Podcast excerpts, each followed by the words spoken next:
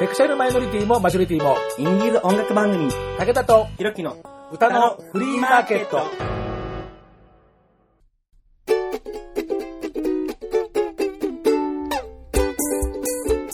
皆様こんにちは。ご機嫌いかがですか？簡単にあなたの手玉に取られます。ちょろい還暦武田聡です。はい、超不真面目な DJ ひろきです。不真面目の前回あたりかな、真面目にやったんで前回の収録ね、それはこの次の回から真面目モードになりますから。そうそうそう、今日はそう不真面目でいきたいなと思っております。はいはい不真面目な30代と還暦になった武田も、まあ、真面目か不真面目かの2体別になると、まあ不真面目の方に属するのかなと。はい不真面目ですね。僕はもう知ってますなんだその誰も知らないことを俺だけ知ってるみたいな言い方はねまあね不真面目なんで、はい、5月の LGR プラスの直前に、配信をして、で、その後6月ぶっ飛んじゃって、7月ももう半分が過ぎてしまいました。いやー、不真面目だね、ちょっと真面目にやろうな、これから先はね。はい。ストックあるしね。そうだね。はい。というわけで、前回の NLGR プラスの特集の前2回やっていた続きということで、今日やってみたいと思います。武田とひろきの歌のフリーマーケット。ゲイインディーズ外説 Your Factory Records の後編です。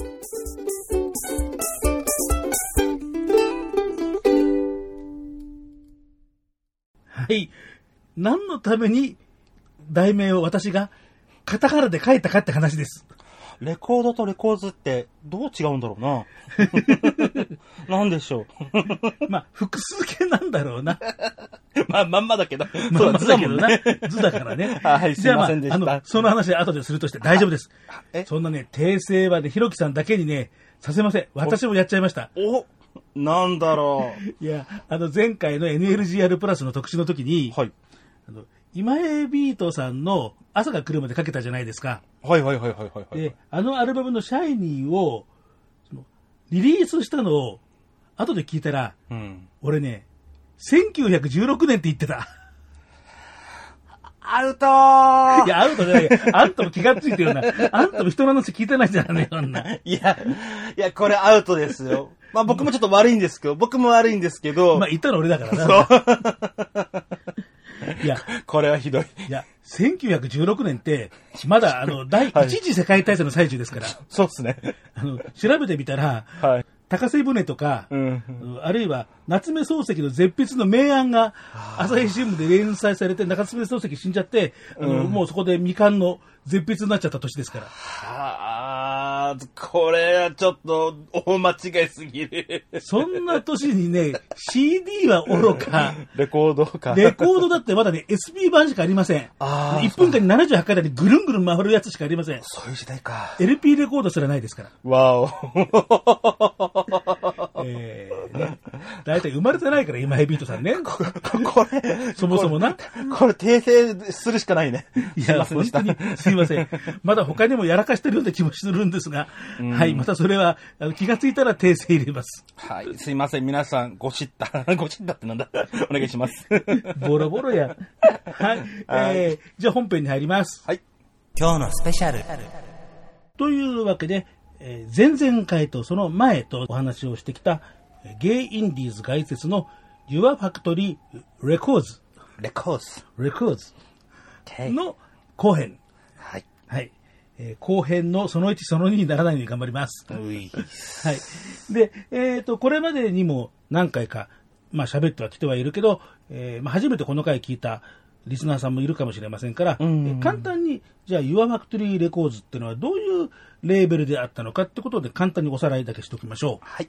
ゲイインディーズレーベルなので、そこからリリースしてるミュージシャンさんはゲイですよっていうのはもう、これ前提で、まあ、これがまあ一つのお約束になってるわけなんですよ。はい。で、僕もだいぶ後からリスナーになってきたんで、最初の頃のことはね全然ねわからないんです。だから当時のことを知ってる人に、まあ、これからどんどん深くこう、ね、掘って取材をしていかないとまあわからないし、まあ私も還暦になりましたので老後の楽しみでコツコツと研究していこうかなと、はいね、当時を知る人もねそろそろ、命が尽きる人もですね、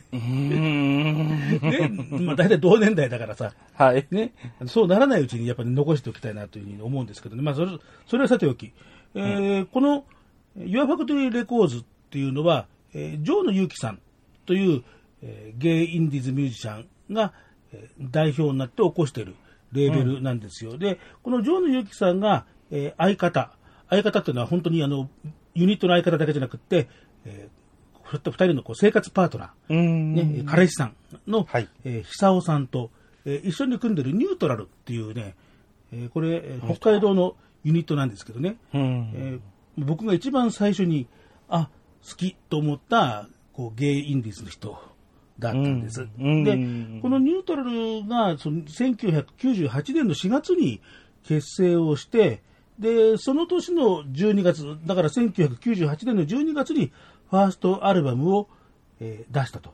で、まあ、それがゲイマガジンにも紹介されたっていうようなところで、だからまあ当時、まあ、そういうようなことやる人っていうのがそんなにいたわけじゃないから、まあ、そこでまあ評判を呼んで、でこう全国的にこうファンが増えていった。すごい。でそれがスタートらしいんですよ。で、まあ、そうこうしていくうちにいろいろなゲイミュージシャンが参加していって、まあ、自前のレーベルだけじゃなくていろんな人のレーベルっていう風に成長していって、10年間活動した。わあすごい。っていうね、そういうレーベルなんですよ。でね、当時の販路っていうのが一つがルミエールとかのゲイショップでの販売、そしてもう一つが通信販売。まあ、ネットはもちろんねあったんだけど、サブスクはもちろんないよね。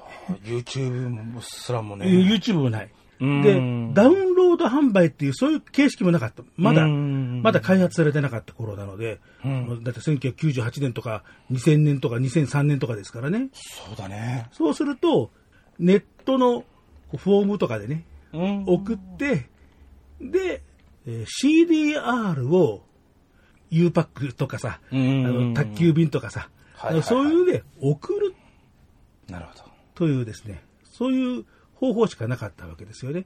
だからそうすると、誰でもね、こう簡単にこうできるっていうような、やっぱり手間暇かかるから、そうするとそれをまあ一手にやりましょうっていうレーベルだったわけですよ。はい。今だったらほら全部自分でできちゃうじゃないですか。確かに。で自分でこうねほらApple Music とかさ Spotify とかっていう風にもう直接会社と契約してで販売始めましたとか視聴が始まりましたってなるから、だからそういうのがない時代だからこういう、取りまとめる一つのこうなんつうのプラットフォームっていうか、ハブが必要だった。なるほど、ね。でそういう位置づけなんですよね。すごい貴重ですね。だからね、当時の、人たちといってもその、ね、ゲイですよって公表はしてるんだけど、でもほらそこの、名義っていうのは芸名なので、まあ大体ほら別にこのゲイインディーズに限らずこう例えば本当にプロの歌手にしたってさ、あるいは芸人さんとかさ、落語家とかってさ本名でやらない場合って結構多いわけじゃないですか。もうそれが普通なのかもしれない。そう、だからそうするとその時の名義からその人を今辿っていくっていうのはすごい困難なわけ。確かに。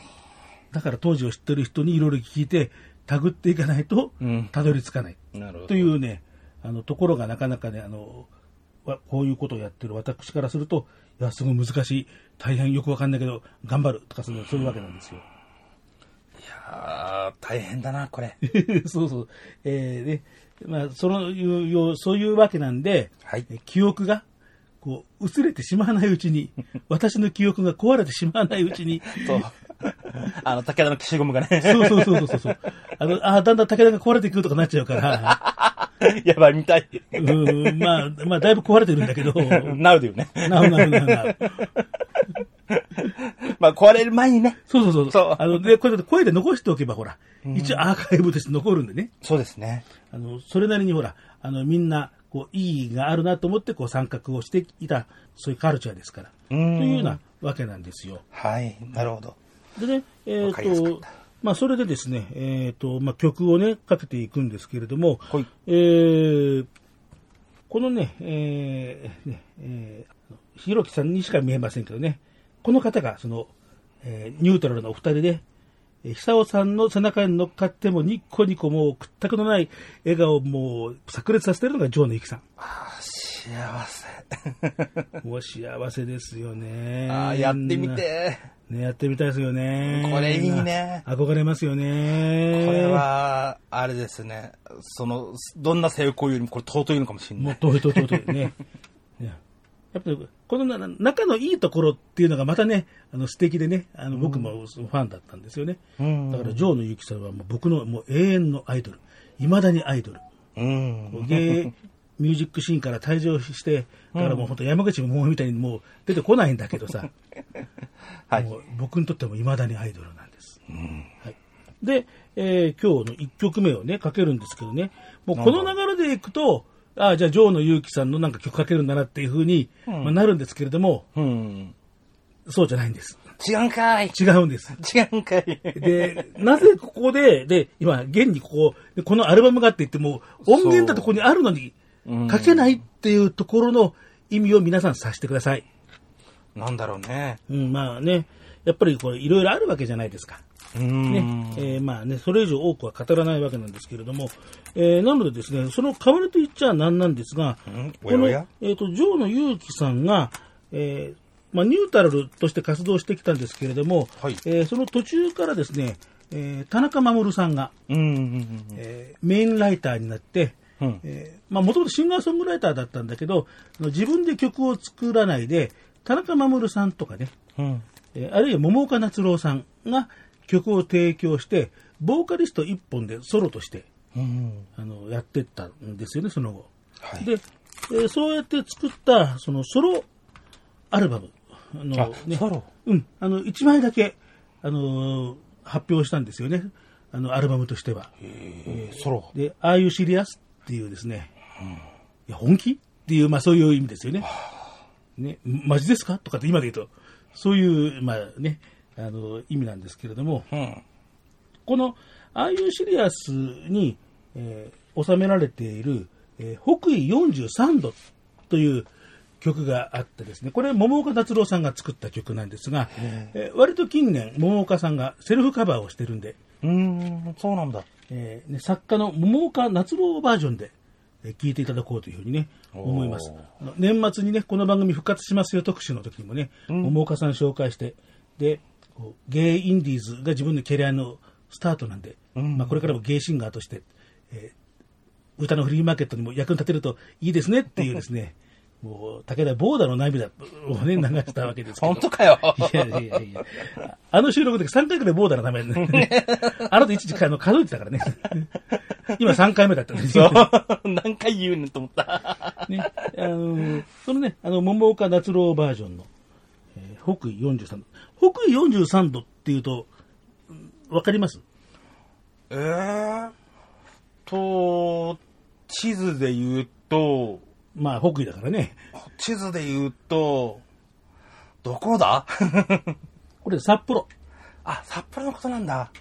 桃岡さんね、札幌のシンガーですしね、城野さんも北海道の人ですから。まあそういうわけで、札幌の遠距離恋愛の終わりを、終わりったってね悲しい終わりじゃない。こ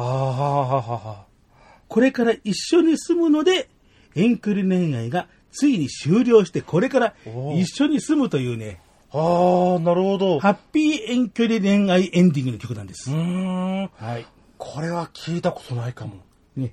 ね、そういう遠距離恋愛の終わり方ありますよね。なるほど、面白いね。はい、というわけで聞いていただきましょう。はい、桃岡夏郎、北緯43度。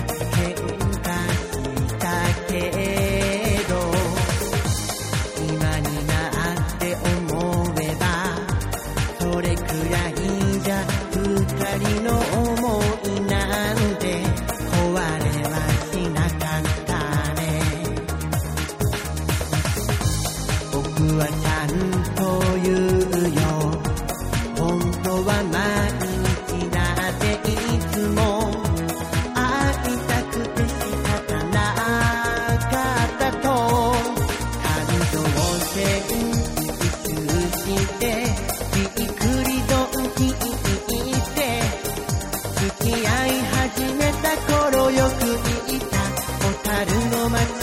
まで行こう。この場所にはきっと僕の二人の青春がある。この夏もそして次の夏にも青春の続きを見たいの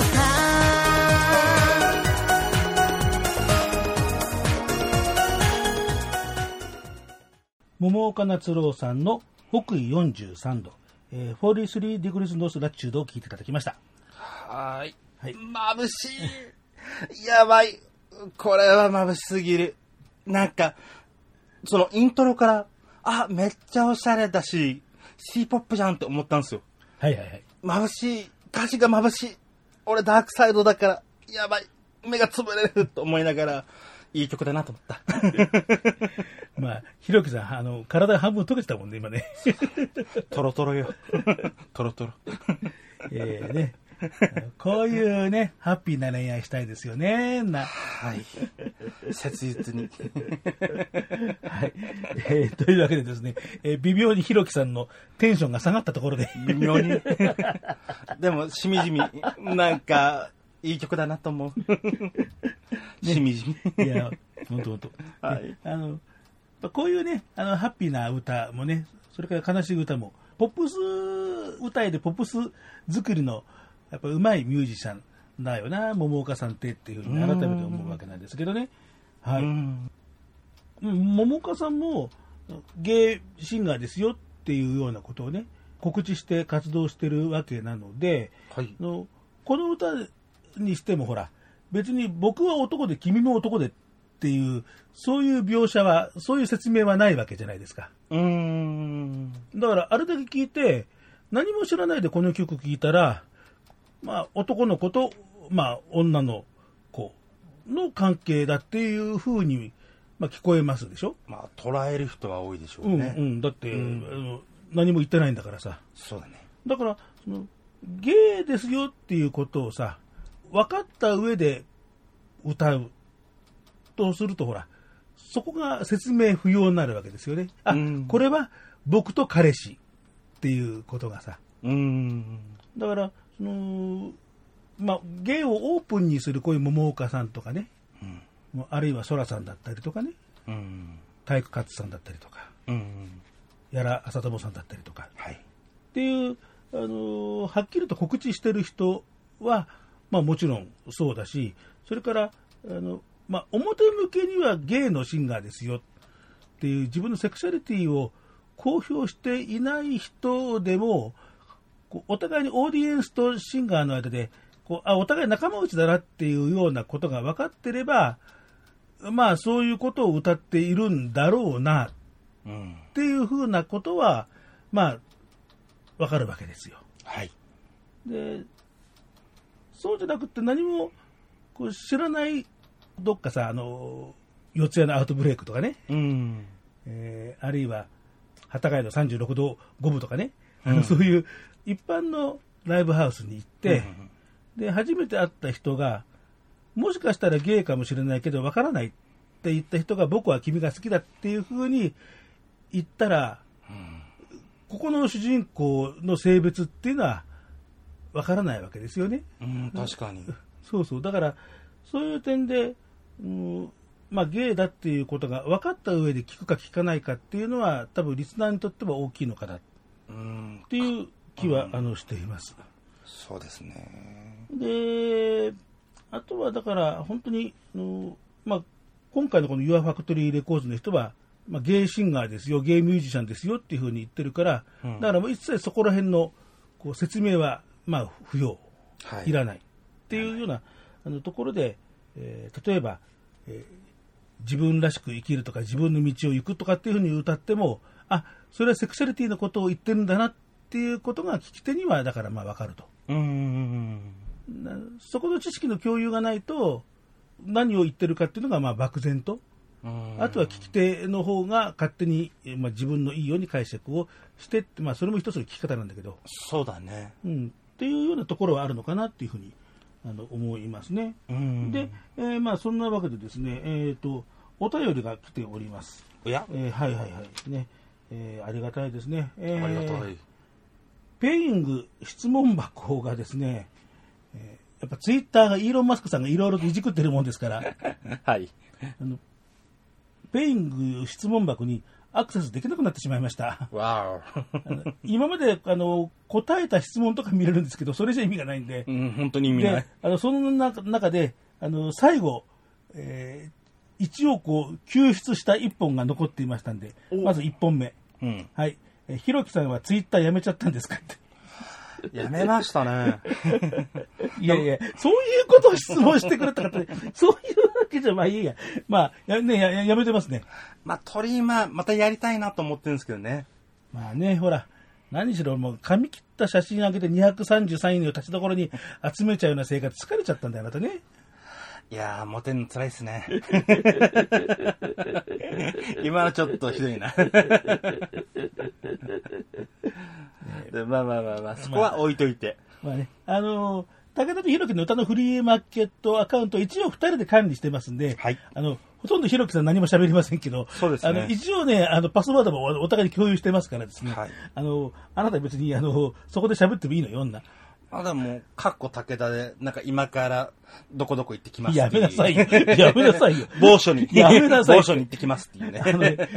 それは僕の個人の中で、普通に、これからサウナ納めしますとか、ボーンとか。いいの。そんなことどうなってんだよ。はい。もう一本、これはですね、ちゃんと番組に、こうきちんとフォーカスを当ててくださったありがたいお便りでございます。おー、やっと。はい。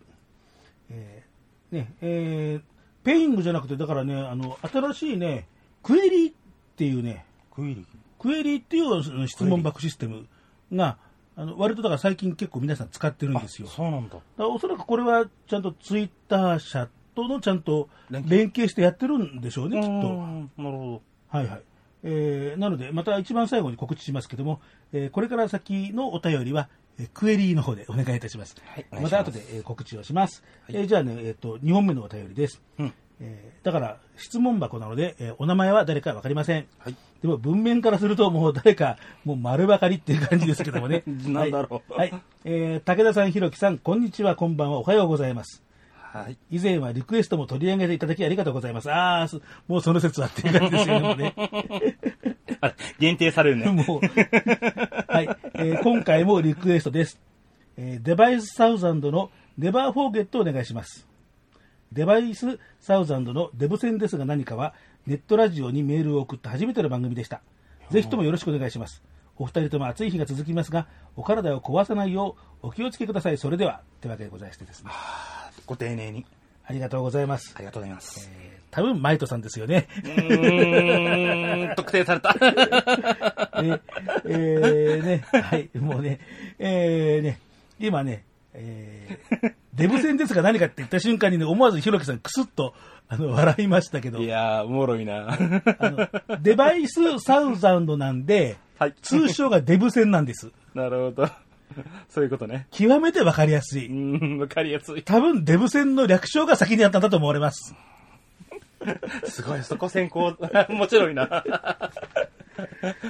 まあ、確かにね、デバイスサウザンドもね、人気のあったグループで、うん、で、でもね、やっぱり音源とかそういう記録っていうのがね、ほとんど残ってなくって、あで、いろいろ検索をかけてみても、うん、このネバーフォーゲットのライブの模様が映ってる YouTube 動画がたった1本だけ見つかりました。1本だけ。はいはいはいはい。あはい、で、私がね、実はね、このデバイスサウザンド、通称デブ戦のね、音源がね、ほとんど持ってないんです、実は。ボーダレスとかライツ・オブ・ダークは持ってるんですけど、デバイスサウザンドはね、Your Factory の年末に毎年出るそのゲイミュージシャンのコンピレーションアルバムの、はい、曲で、その1曲のそれしかね音源として持ってないんですよ。あ、そうなんだ。Believe in Your Tomorrow っていうですね、曲、その音源しか実はね持ってないんです。まだ僕がこのゲイインディーズとかっていうことをこう追いかけようっていう本気になる直前くらいの。ああ、そうなんだ。でね、やっぱりすぐね売り切れちゃうんだよね。で、ボーデレスやライツ・オブ・ダークはあるんだよねっていう風にそういう言い方してなんだそりゃとかっていう人もまあ当然いっぱいいるわけなんですけど、この辺がメンバーが重なってるんですよ、うん、でデバイス・サウザンドっていうのは直弘さんと高橋さんの2人組のユニット、うん、でボーダレスっていうのは高橋さんと秀樹さんのユニット、うん、でライツ・オブ・ダークは、直弘さんと、正人さんのユニット、ここに M キースさんもねいた時期が確かあったんだと思うんですよね、うんでね、この北海道札幌 のシーンの人たちってね、僕ねほとんど面識がなくって、まだこの頃だといやいやとても札幌いや行くのいやいや無理っすよっていうね、うん、まだ頃でしたから、うん、福岡のサウンドサミットにいや行っちゃえって言ってからですから、私がいろいろタカが外れて日本中つかタカが外れてまあ日本中つか、まあ、大阪とかね岡山とかね、はい、行くようになったのは遠征ねそうまだだから武田が武田になる前の覚醒してんのに今そうある意味覚醒しちゃったの前のお話っていうか、ね、そうなんですよなるほど、うん、なのでこの辺りはあれかな、ちょっと M キースさんあたりからちょっと辿ってあれかな、ちょっとどっかしらでねちょっとご紹介はしたいかなというふうに、思いますのでですね、お便りだけ読み上げてすいません、どこのどなたか分かりませんが多分、あなたでしょこらだからねこの人もねいっぱい音源持ってるはずなんですよ。でこういうインディーズのことゲイインディーズの好きな人って日本に何人かコレクターがいて、でやっぱりそういう人たちの間でやっぱりねちょっとご紹介作った方がいいよねって話はねちょろちょろ何人かとはね話題には出してるんです。だってほら CD もそろそろねプラスチックのマテリアルがやばくなるわけですよ。もう20年もすると20年するとね最初はね半永久的に持つって言って登場したんだよ。ふざけんな嘘つけとかって話ですよね。あれ20分ですよね。もういろいろねそうなんですよ。わかる。よっぽどレコードの方が長持ちするのね。だから、まあ、そういうような問題なんかもあるし、それからほらもうだんだんリスナーも高齢化してきてるんで、こう自分が死んじゃうと間違いなくゴミとして処分されちゃう。そうだね、後継者が、ね、それは忍びないっていうようなことで、それこそ俺が死んだら俺のコレクション引き取ってみたいなさ、いうようなことをねそろそろちょっと本当にねやらないといけないかなとかとは思ってはいます、大事、はい。なのでそんなようなところなのでね、前々もいろいろ持ってますよね。みんなで、いや、大体もともとだってゲイインディーズのだって番組のポッドキャスターなんだから。いや、もう前々って決めてかかってますけど。いや、じゃなかったらどうするんですか。マリトさんじゃなきゃ。いや、多分ね、いや、これね、こんにちは、こんばんおはようございますっていうのはね、M キースさんのね、割と得意フレーズだったんですよ。あなるほど。はい。じゃあ特定されるな。そうだって以前はリクエストもって言ってんだからさ。言ってた。もうリクエストほとんど来ない番組なんだからさ。そうかな。ね。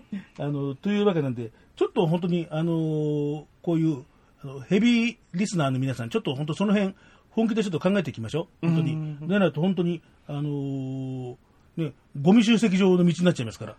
これはちょっとかわいそうだね、そうよ、そうよ、そうね。本当に。というふうに思います。なので、曲はすいません、これからいろいろとたどります、見つけ次第で、だいたいほらこの辺りでと、ね、僕が、ね、面識もないんですよ。だからその問題もあるんだ、ね、音源、ね、ボーダレスなんかはあるんですけれど、やっぱり勝手にかけられないじゃないですか。やっぱりそうだ、ね、作者の了承を得ないとね。そうそこ大事でしょ。大事なので、そういうようなところで、リスナーの皆さんと一緒に作っていく番組です。本当によろしくお願いします。なんか健全な番組やつかぞ。はい。じゃあね、そんなわけで北海道のミュージシャンの話をね、まあちょっとしばらくしましたんでね。はい。桃岡さんとかね、かけられなかったけど、デバイスサイさんとかね、ゴーンと、ね、位置をね南に下ろして、どこ行くんだ？九州。福岡に飛びます。あ、福岡。これね、もう日本全国北から南までですよ。北から南から後ろから前からどうぞってなもんですよね。結構南行ったね。はい、ね、でね、そうするとね、福岡は福岡でね、まずガズルピットっっていうふうに浮かぶんだけど、そうだね、ガズリピットは自分たちでもうどんどんできちゃいますから。確かにジョージ・ユキさんもすごくアートディレクションがすごい得意な人で、Your Factory のいろんな CD のジャケットもジョーノさんが手掛けてたらしいんですけれども、黒さんは黒、ね、ガズリピットの黒さんは黒さんで、ねもう本当にもう本職の腕で、もうかっこいいジャケットを作ってるわけじゃないですか。ひろきさんもほら、ね、何枚か見てるでしょ。おしゃれだったで、まあ、自分たちで、まあ、プレスできちゃうし、だからで黒さんも最近やっぱりねほら僕とほとんど年同じ、生年月日同じなんでですね、黒さんももう還暦、もうカウントダウン今収録してるこの時点でなんですよ。でお店の武器の方でもね還暦祭なんてこうなんかね告知してますから、でその黒さんもやっぱりなんか残しておこうとにやっぱり思ったのか結構ブログかなにやっぱ書いてるんですよ当時のことを、でそれを見ると、こうやって東日本中心にこうやって Your Factory Records というような流れがあるのと、本当に偶然同時発生的に福岡でもやろうよっていうようなことになっていて、どうやら東京でもなんかこんなようなことがやってるらしいぞ。あ、シンクロニシティってやつだ。そうそうなんですよね。ああすごい。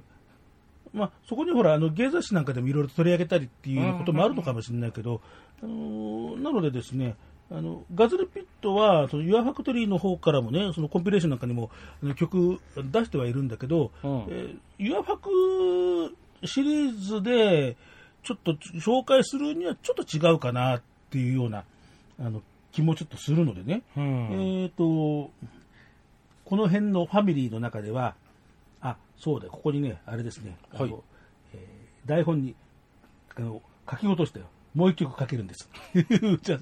はいね、はい、ソウルメイツ。二人組、雄大さんとクッキーさんの二人組、はい、なんですよ、でクッキーさんっていうのはねジャコさんなんです。あ、ジャコさん、ね。ジャコさんはもうよくご存知でしょ。ジャコさん好き。ね、ねこうジャコさんのメイクを剥すと、クッキーさん。あ、なるほど。同一人物。キーボーディストのクッキーさんっていうわけでね、まあ、ボーカリスト兼作詞作曲の雄大さんと、それからキーボードアレンジメントの、クッキーさんという、そういう二人組だったんです。あ、ね、なるほど。ね、あ、これか。これですね。ね、こっちが雄大さん。ね、左が雄大さん。右が、クッキーさん。もうね、ジャコさんですよ。メイク。ね。メイクなしだ。メイクなしだと、こんなね、凛々しい、かっちょいいお顔立ちなんですね、なんかね。イケメンや。はい、イケメンです。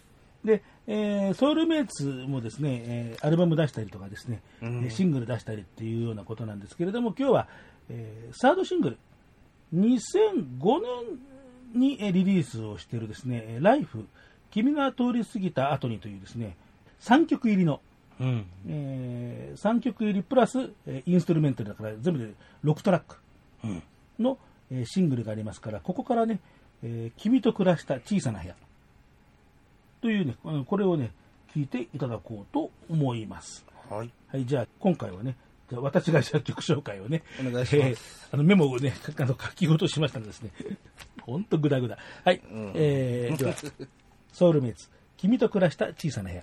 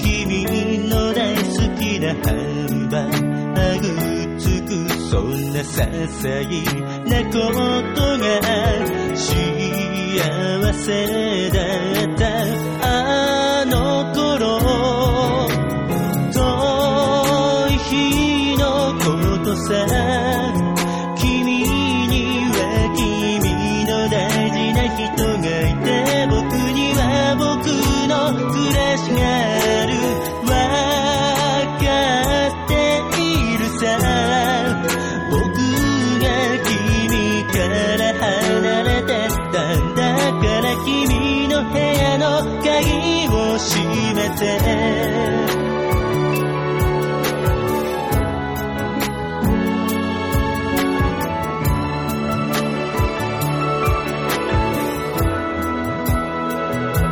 な部屋は超ピリ窮屈だったけど」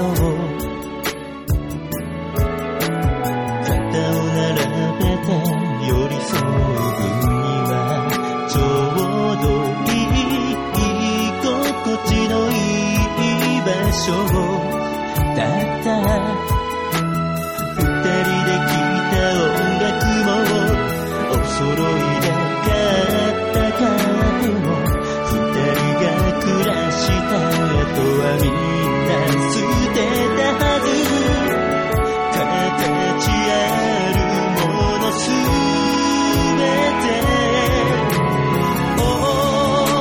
て思い出だけが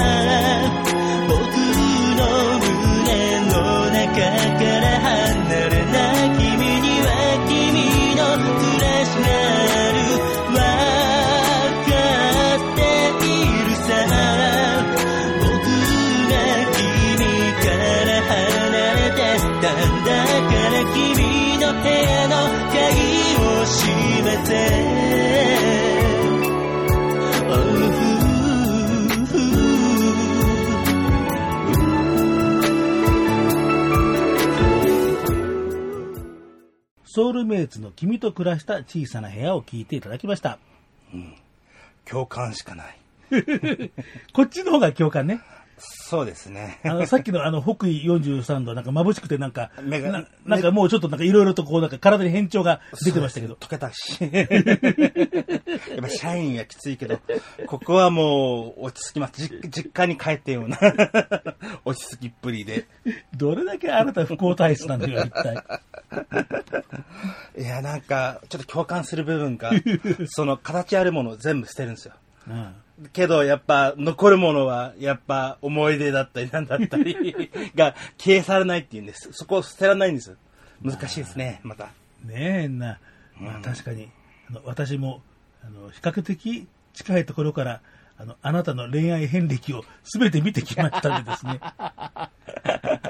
元彼お三方皆さん面識ありますから、すごいですね。そこからずっと彼氏がいないの恐ろしいなめっちゃ笑いかわいてる。笑いがかわいてる。いやいやいやいや。はい。まあ置いときましょう、そこは、はいきっとそのうち、北緯43度に、いや、わかるってこうね、眩しくなく共感できる日が、いつかやってくることを祈っております。はい。はい。はい。ね、まあ、もう一曲でご紹介しようと思うんですけどね、その前にね、うん、このさっきご紹介した Your Factory Records の代表の城野由紀さんが書いてる文章っていうのがありましてね、で、はい、これやっぱ当時のゲイミュージック、ゲイインディーズミュージック論評とすると随分きっちりと書かれてるものだよなっていうふうに改めて自分の、まあ、資料から、こう見てですね思ったんで、ね、これご紹介をしようかなっていうふうに思います、まあ、だから僕が言うよりはこれ読み上げちゃった方がより適切かなというような気がします、はいこれはね何から出展をしたかというと、うん、ミルフィーユっていう4人組のアイドルがありましてね、はい、田中守さんとかですね、うん、それから二次組ファイツでも、何曲かラップの詩を、提供したりとかね、うんそれから二次組ファイツというとミックスルームロマンスを作詞作曲している石川きらさんとかね、はい、そういう人たち4人組でやってるミルフィーユっていう当時も人気のあったアイドルグループがあったんですよね。田中守さんも出てもらった時に時々ね、いかに大変だったかっていうような話をね、半ばネタにして喋ってくれてますけど、はい、そのミルフィーユが解散をした時に最後にミルフィーユベストというのが出まして、ベスト版が出て、そこにこのレーベル代表の城野祐樹さんが寄せている一文があるんですね、ライナーノーツということで、はい、で日付を見ると2005年の2月28日、うん、ですからもう今から、18年前、まあ、全部読むとですねこう結構長いんでですね、まあ、途中のところからちょっと抜粋して読みますけどね、はい、ここかな。ゲイミュージックを、まあ、以下 G ミュージックっていうふうに書いてますから、G ミュージックっていうふうにして読んでいきますね。G ミュージックを専門としている Your Factory エンターテイメントの、総取締り（大奥府）をしている僕の発言としては不適切かもしれませんが、ゲイのコミュニティで活動しているいわゆるゲイミュージシャンというのは、活動規模や存在感から考えると歌うネットアイドルというのが言い得ているのではないかと思います。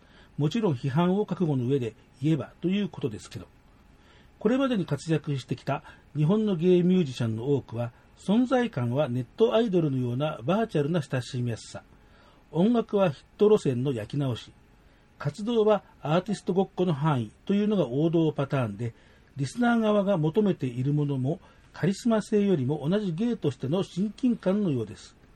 こう書くと毒っぽく聞こえますが、それを意図的にやっているか無意識かで、時には痛々しい印象を持たれる場合がありますが、もちろん全てのゲイミュージシャンがそうだとは言い切れませんが、閉じる。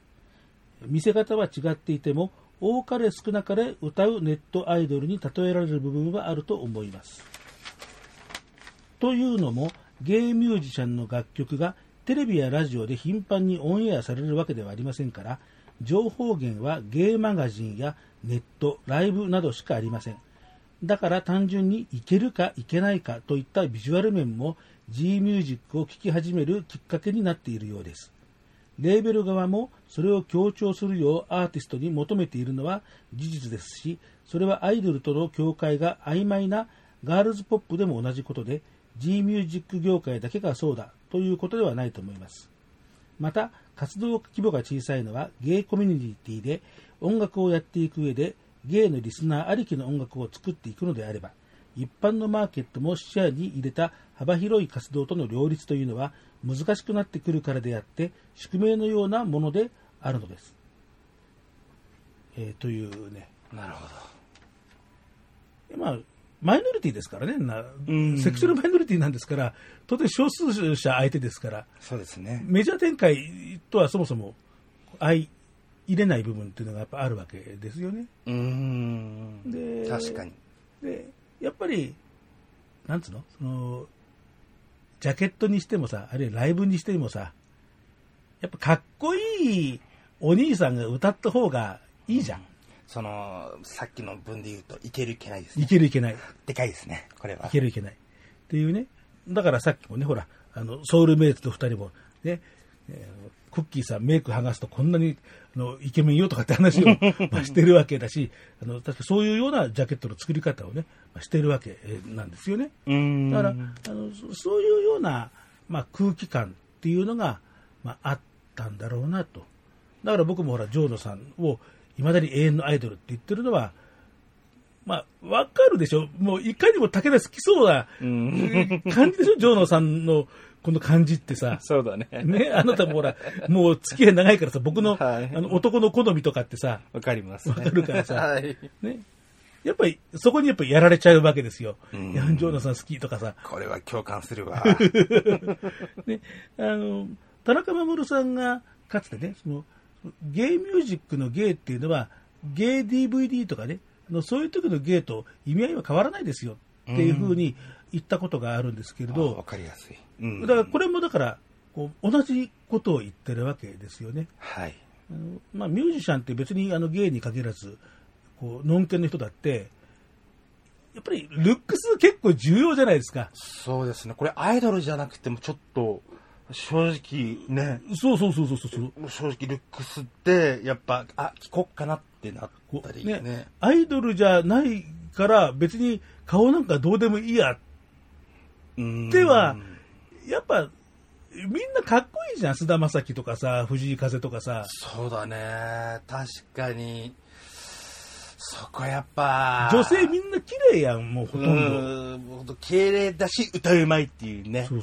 しかも作詞作曲もできるっていうね。そう。珍しくないんですよそれが。だからね、ほらそういうこうやっぱり音楽性だけではなくって見た目っていうところが加味されていくっていうのは、ポピュラーミュージックのまあ宿命ですよねって昔から。これはもう昔からここの東西どこもそうだと思いますよ。エルビス・プレスリーにしたってビートルズにしたってさ、ビジュアルポニー・フレンスにしたってみんなそうなわけじゃないですか。やっぱりね、やっぱビジュアルもやっぱ素敵っていうようなねところ。もうじゃなかったら PV とかで誰も見ないですよ。そう。だからそういう点では何もゲイミュージックにかけた話ではないよねっていう、確かにね。っていうまあこの辺の話もね、音楽とそれからゲイコミックの違いとかで、ずっと僕もツイッターでずっとこれももう折に触れて言ってはいるんだけどさ、はいね、まあ、この辺の話もまたちょっとどっか改めてしたいですね。ゲイコミックだったら普通にエロ描写が出てくるのに、こうゲイミュージックではそれが出てこないのなぜかっていうのをずっと僕ねまあ深掘り返してもいいですね。そうね、これだからこの辺のこともねちょっとねどうかそのうちやりたいなというふうに思うんですけれどもね、じゃあそういうわけでですね、このゲイインディーズ概説の、Your Factory Records、前編中編後編とお話をしてきましたけれども、最後の曲をかけようと思います。もう一曲福岡関係でいきます。はい、まあ、ずっとこれまでね、今も活躍している人とかね、今も消息分かってて、ね、そろそろどうですかとかっていうようね、人を特集してきたんだけど、この人はね、今どうされてるか分かりません。どこでお元気でいればいいなと思いますが、まあそれはね、ほらプロのアイドルの世界だって、ね、そのまま引退しちゃって今何してるか分かんない人もいっぱいいるじゃないですか。もう無限にいますね。でしょ、中には駆け落ちちゃってそのまんま行方不明になっちゃって解散しちゃったアイドルユニットとかありますから、正直珍しくないね、70年代だってありますから、そういうこと、ね、というわけでですね、まあ、お元気だったらいいなと思いながら、おかけするのは博多あややさん。まあ、ドラッグクイーンと、まあ、言っていいんでしょうね。ウィキペディアでドラッグクイーンのところを見ると、博多あやさんの名前もありますから、ね。この方ですね。博多あややってくらいですから、ネタ元は何かもう歴然としています。もう言わずもがな。デビュー曲が、まあ、この方と4枚シングルを残しているんですけれども、アルバムは出てないんでね。4枚シングルをこの Your Factory の、レーベルから出しているんですけれども、デビューシングルが、虹色片思い。ね、もう博多あややさんですから。で、まあ、これは今九州ファイツ、二次組ファイツの九州ファイツの皆さんがこれやってます。作ってるのがほらメインライター田中守さんですから。やっぱ埋もれさせるにはもったいない。確かに。そうですね。で、今日おかけするのは2枚目のシングル、おねえ。そのさ、鼻で笑うのやめてください。それだ、ラジオなんだから、それ微妙な顔すんのやめて、一応ね、音声でわかるようなリアクションしてください。いや、なんか、じわじわ来るな。結構ツボです、僕的に。博多あややさんなんで。いや、笑ったつもりじゃないんですよ、本当。なんか、自然に。いや、いいんです。笑っていいんです。もう、明らかに笑わせにかかってますから。そうですね。で、このおねえの、カップリングウィズのリトルグレー。これはね、かけようと思うんです。で、今ね、そのほら二次組ファイツの中の九州メンバー、九州ファイツが博多あやさんの歌を歌ってるなんていうね話で、この他にも唇から交差とかね、あれもずいぶん前にかけたけどさ、ね、覚えてますね、とかね、あるんですけれど、このリトルグレーは、九州ファイツのメンバーではなくて、負け組ファイツ。二次組ファイツの初期の頃に、岡本忍さんと安倍京介さんの2人組のユニット、っていうね、ちょっと前にね、安倍京介卒業、特集ね、レンレンも卒業するってよっていうね、やりましたけど、その時にもね、はい、ちょっと話題にしましたけれど、まあ、ね、安倍部が二次組に入って割と早めに、こう出した、まあ、ユニットなんですよね。で、この、まあ、2人が、まあ、再生をした、ね、まあ、岡本忍さんですから、まあ、なんというか、まあ、セルフカバーみたいなやつね、まあ、この辺も一応設定的でもごもごもごっとは言っときますけどね、ね、田中守作品ですけれども、岡本忍さんが歌ってセルフがもごもごもっていうようなですね、なことはもうみんな分かってるんだよ、そのことは。そうですね。一応ね、設定だからな、設定。ね、まあ、もごもごね。もごもごもっていうあたりですね。はい。はい。ね、ちなみに、この Your Factory Records というのは、こういう形でゲイミュージシャンの CD 販売を、まあ、終了をして、その後、Your Factory Production として、二次組ファイツのプロジェクトに突入していたわけです。なるほどね。はい。2009年の2月1日に結成した二次組ファイツ、だから、その前くらいで CD の販売というのを終了して、二次組ファイツ1本に絞って、その時の、初代監督っていうのが城野裕樹さんと田中守さんのダブル監督というですね、これもこう古くからのファンじゃないともう知る人も少ないかなと、そういうふうに今につながっていくんですね。なるほどね。というわけなので、このリトルグレーを、博多あややバージョン、これがオリジナル、それから負け組ファイツのバージョンで、続けて聴いていただこうというふうに思います。はい。田中守作詞作曲編曲作品、もうこれも珠玉のポップス、ね、ネタ元が何かってことを考えるのも楽しい。ね、だって田中守作品ですもの。はい。大滝栄一大好きっていうね、田中守さんですから、はい、大滝栄一手法をですね、もう遺憾なく発揮している、一曲でございます。博多あやや、続けて、負け組ファイツ、二次組ファイツ内のユニットでした。メンバーは岡本忍さんと安倍京介さん。リトルグレーを聴いていただきます。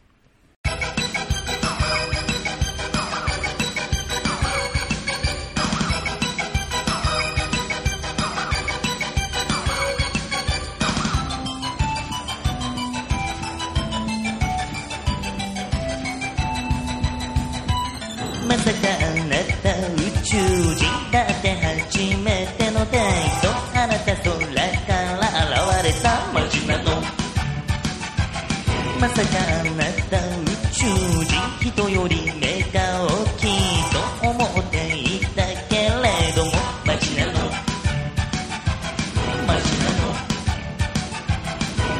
あなたがいつも乗ってくる車は選んでたとこの目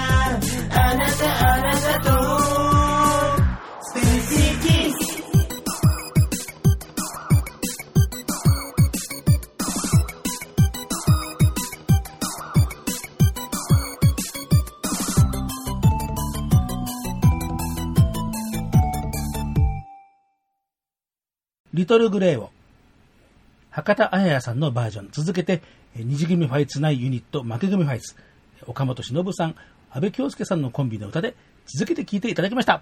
この曲は歌い継がれるべきです間違いないいやいいよね。はい、はい、あ NLGR で聴いた時も良かったなと思ったけどやっぱこれは残りますよね。はい。ネタ元いかがですか？ネタ元はやっぱあの二人組でしょうどの二人組ですか？おそらくピンクレディーと W なんじゃないかなと思うんですよね。はいはいはい。まあどちらも二人組のコンビですからね。そうですね。はいはい。ね、田中守さんの解説によると、まあ W のロボキス、まあこれはもうね、当時の人だったら W ねっていう風に言うと思うんですよね。そうですね。はいはい、僕も思った、ね、思いました。まあそこは極めて分かりやすいんですけれども、そんなね野蛮なねパクリをする人じゃないわけですよ、田中守さんっていうのはね。なんだろう。このリトルグレーが、発売されたら2005年ですから、まあだからね、まあ大体W ねっていうのも時期的には思うんだけど、時期的にそうだね。ロボキスだけでなくてですね、80年代後半に石丸夏子さんというですね、はい、アイドルの方がいてですね、ちょこっとだけ売れたんです。私はロボット。おうね、これ、ちょっと、番組ではかけられませんから、ね、今ひろきさんにだけちょっとね聞いていただきましょうね。私はロボットね、これが私はロボットです。はい、リスナーの皆さんは YouTube で検索して聞いてください。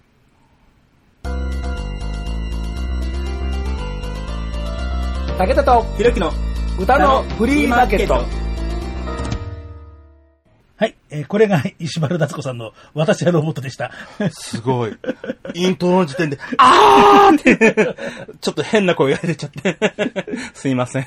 なんか、すごい声出ちゃった。で、ちなみにね、この曲、この私はロボットを書いたのが、古田義明さんっていう、音楽家の方で、ひろきさんの世代だとあんまりね、馴染みがないんですけど、田中守さんが大好きな音楽家の一人なんですよ。で、いわゆる、ポップスとしてはですね、ウェディングベルとかね、シュガーの。好き。ね。いい曲ですよね。そう。あとはね、アニメいっぱい、書いてますね。ときめきトゥナイトとか。ああ、そこら辺なんだ。はい。魔法の妖精ペルシャとかですね。いろいろ来てよ、パーマンだとかですね。ああ、有名だ。はい。魔法の天使クリーミーマミとかね。ああ、そこら辺なんだね。というような、作詞作曲の、方なんですよ。なるほど。で、これにね、でもう一曲ね、榊原郁恵のロボットっていう風に田中守さん言ってるんだけど、世代的にはもう僕は榊原郁恵ジャストなんでで、当時すごい好きな曲だったんだけど、何回リトルグレーを聞き返してみてもどこパクったかが分かんない。もう悔しいとか思って。いやすごいコアな話してる。はい、ほら大竹一に向かってね。あなたのこの曲は、これとこれのパクリだよねっていう風に言ったら、もう全然大竹栄一は動じることもなく、君はその3曲しか分かんなかったの。これはね、5曲からパクってるんだよっていうね、君は3曲しか分からなかったんだっていう風にね、これ結構有名な話なんだけど、すげえ。なんかね、そういうなんか負けた感。ある僕もう2曲分かんなかったのそうもうね、それをなんですこんなリアルタイム叫ばれてるロボットのどこをどう引用したかが分かんないのかなっていうのがね、ほんとね、もう悔しい、もう勉強足りない、もうやっぱね、田中守さんの埋蔵量はね、もうね、桁違いだから。すごい。はい。というね、はい。すげえ。わけでですね。はい。で、まあそういうわけで、Your Factory Records から、Your Factory Production、二次組ファイツのプロジェクトというふうに、こう流れていくわけなんです。なるほどね。はい。というわけでございましてね、長らくね、いろいろと3回に分けて話してきました。まだまだいっぱい本当はね、話し足りないこともあるんですけれども、まあまたそれは機会を改めて、していこうというふうに思います。はい。というわけで、ゲイ・インディーズ外説Your Factory Records 前編中編後編以上でございました。ありがとうございます。では次のコーナーです。今日のピックアップ。久しぶりのピックアップのコーナーでございまして。はい。80年代のもうほぼ幻のアイドルのですね、方の歌の音源、それも、ご本人歌唱ではなくて、それを作った作家の先生の、デモ音源っていうのをですね、サルスジから入手いたしましたんで、それをご紹介しようと思います。はい。なので、本人歌唱ではなくて、だから本人歌唱の音源は、目下探索中でございます。うん。小川ホタルくんと言いまして。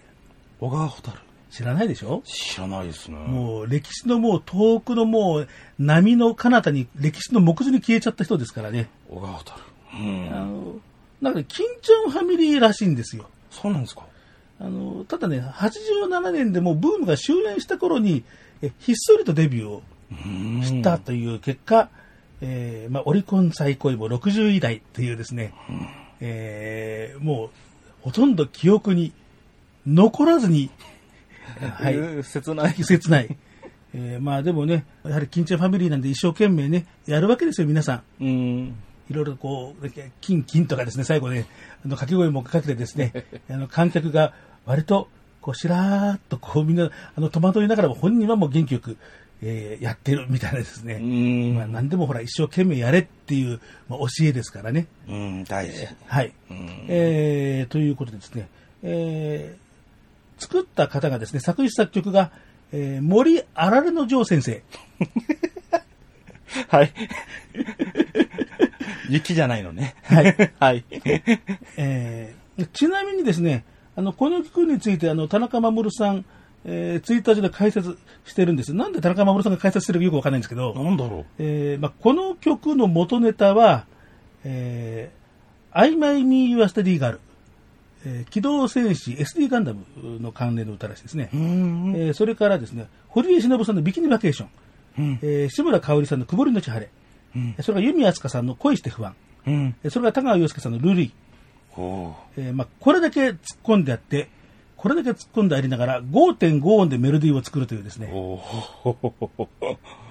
加藤堤恭平先生もね、1オクターブどころかこう下手すりゃ6音で作んなきゃいけないんだよアイドルの曲はっていうことをなんか言ったらしいですけど、5.5 音だそうでですね。すごい。まあ、きっとそれほど音域の広い青年じゃなかったんでしょうというようなところですね。幻のそれもデモ音源でございます。では聞いていただきましょう。森あられの城先生、下がまね、森あられの城先生のデモ音源でございまして、僕にほの字。